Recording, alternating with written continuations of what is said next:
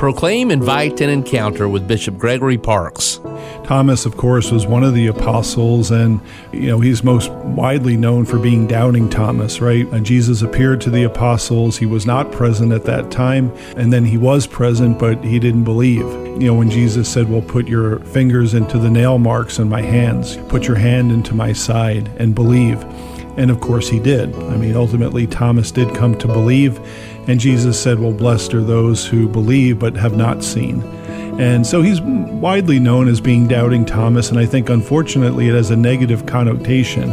But I think most of us could relate to that. I mean, he had no experience of seeing a, a resurrected body. What he had seen was that Jesus, who he loved, who he followed, who was a friend, was crucified and died.